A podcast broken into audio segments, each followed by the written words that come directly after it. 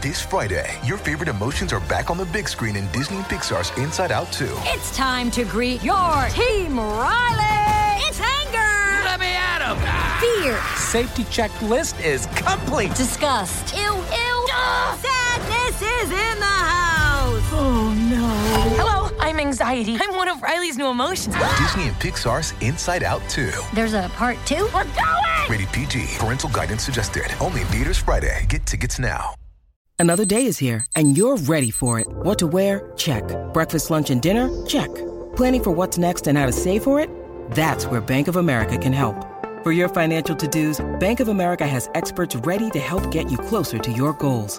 Get started at one of our local financial centers or 24-7 in our mobile banking app. Find a location near you at bankofamerica.com slash talk to us. What would you like the power to do? Mobile banking requires downloading the app and is only available for select devices. Message and data rates may apply. Bank of America and a member FDIC. If you've got a thirst for knowledge that never quits, Brightside Podcasts are just what you need. Whether you're into recent discoveries, space exploration, true stories, or useful tips for self improvement, psychology, gadgets, or just your day to day routine, there's something for everyone. There are many ways you can save your life in extreme situations. For example, when you get lost in the wilderness. But there are just as many myths. Let's have a look at some of them. Rumor has it that if you find yourself surrounded by snow and with no drinking water at hand, eating snow is the best way to rehydrate. Unfortunately, it's just false. Even worse, eating snow can lead to further dehydration. How come? Once you stuff some snow into your mouth, your body has to start a process that will melt the snow and warm it. And you'll need to spend more energy, which will make you lose liquids faster. But it's not all. Eating snow can result in hypothermia, which is twice as dangerous if you're alone in the wilderness. Besides, chances are that snow contains harmful bacteria that will make you sick.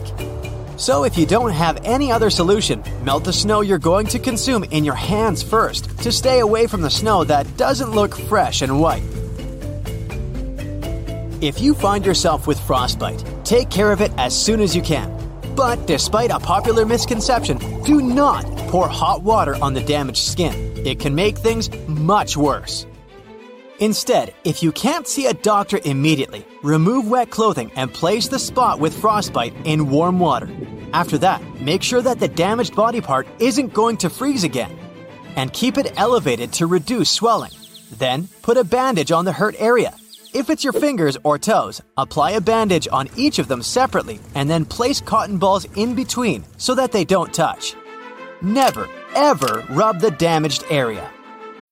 When you need mealtime inspiration, it's worth shopping Kroger, where you'll find over 30,000 mouth-watering choices that excite your inner foodie. And no matter what tasty choice you make, you'll enjoy our everyday low prices, plus extra ways to save, like digital coupons worth over $600 each week. You can also save up to $1 off per gallon at the pump with fuel points. More savings and more inspiring flavors make shopping Kroger worth it every time. Kroger, fresh for everyone. Fuel restrictions apply. If you get lost in the wilderness and have no idea what direction to choose, find a stream or a small creek. Follow it until it merges with a larger river, and it will take you to a more developed and inhabited area where you'll get help. But don't you ever fall for this myth. You can drink the water if you see animals drinking it. If you manage to find a source of water, you need to purify this water first. Your body is very different from those of animals. And if you don't purify the water before drinking it, you can get extremely sick. Even in seemingly clean water, there are millions of microorganisms, and some of them are very dangerous to people. Freshwater springs might be safe to drink from, but in a survival situation, err on the side of caution. There is a survival myth that it's safe to drink water in small amounts, but such a delusion can have very dramatic consequences. Drinking any amount of salt water leads to dehydration much faster than if you don't drink anything at all. The best thing you can do with salt water is to use it for cooling down your body, not drinking. So, let's say you're wandering in the wilderness, lost and desperate, when suddenly you see a cave. Great, it'll make a perfect shelter. There's some wood and tinder you can pick up nearby, and you have matches. It seems all odds are in your favor. And they indeed are if you don't make a fatal mistake, which is building a fire inside the cave. And the main problem isn't the smoke from the fire. The thing is that the heat coming from your fire will cause the rocks, which make up the walls and the ceiling of the cave, to expand. Eventually, they might break, and then you'll get trapped in a rockfall or a landslide. To stay warm and safe at the same time, build a fire right outside the cave. As soon as you realize that you've gotten lost in the woods during a hike, immediately stop. It does sound counterintuitive, I admit, but it's a better solution than to keep walking. Better stay where you are and try to make some kind of shelter. For one thing, when you move, you get dehydrated faster. Besides, the further you travel away from wherever you got lost, the longer it will take a rescue party to find you. There's a myth that if you come across a swarm of bees and disturb these insects, the best course of action is to jump into the water. Unfortunately, it won't do you any good. The bees will just wait until you resurface to breathe. A good solution is to run in a straight line as fast as possible until the bees stop chasing you. An even better alternative is to find shelter, your car, a house, or even a public bathroom, and hide inside. Now, what would you do if you unexpectedly encountered a snake? Would you move towards the reptile and try to shoo it away?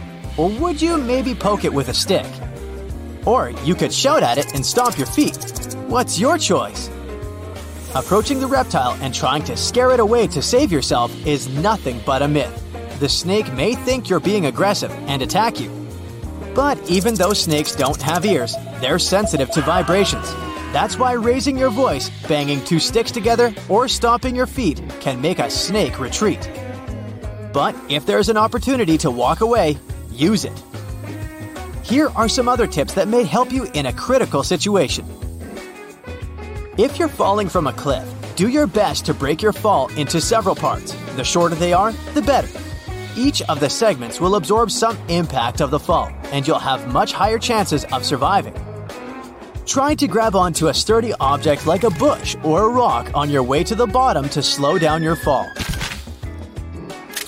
If you've fallen through the ice into freezing water, try to get back to the edge of the ice. Don't pull yourself out by grabbing it. The edge will keep breaking, and you'll exhaust yourself in no time. Kick your legs until your body is positioned horizontally in the water. After that, get out of the water and onto the ice like a seal. Once you've made it there, don't stand up. Remain spread out.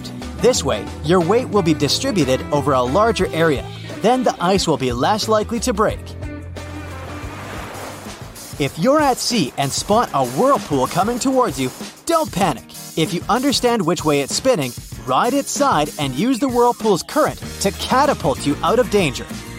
If you start fighting it, you're likely to get pulled inside.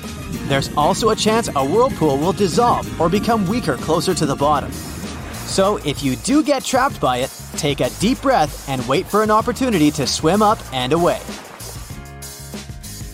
If you get trapped under some debris, for example, during an earthquake, your main task is to protect your respiratory system. Plus, you have to make your air supply last as long as possible. Take your shirt off and tie its bottom in a knot. Then put it back on your head through the neck hole. The knot should be positioned over the top of your head. This way, you'll get a makeshift hood that will protect your face from dust, sand, and debris. It'll also provide you with a bit of oxygen while you're trying to get back to the surface. If you've gotten stuck in quicksand, do all you can to keep your head and arms above the surface at all times. Start to carefully wiggle your legs. Quicksand will fill the space your limbs occupied. As soon as you can, stretch out on your back. It will increase your surface area. Keep making tiny movements until your legs are free. You can also use backstroke motions with your arms. It'll help you pull your legs out. If there's nothing to use as tinder to start a fire, unpack your junk food stash. Pringles, Cheetos, and Lay's can serve as effective substitute for dry leaves. The same goes for spaghetti noodles.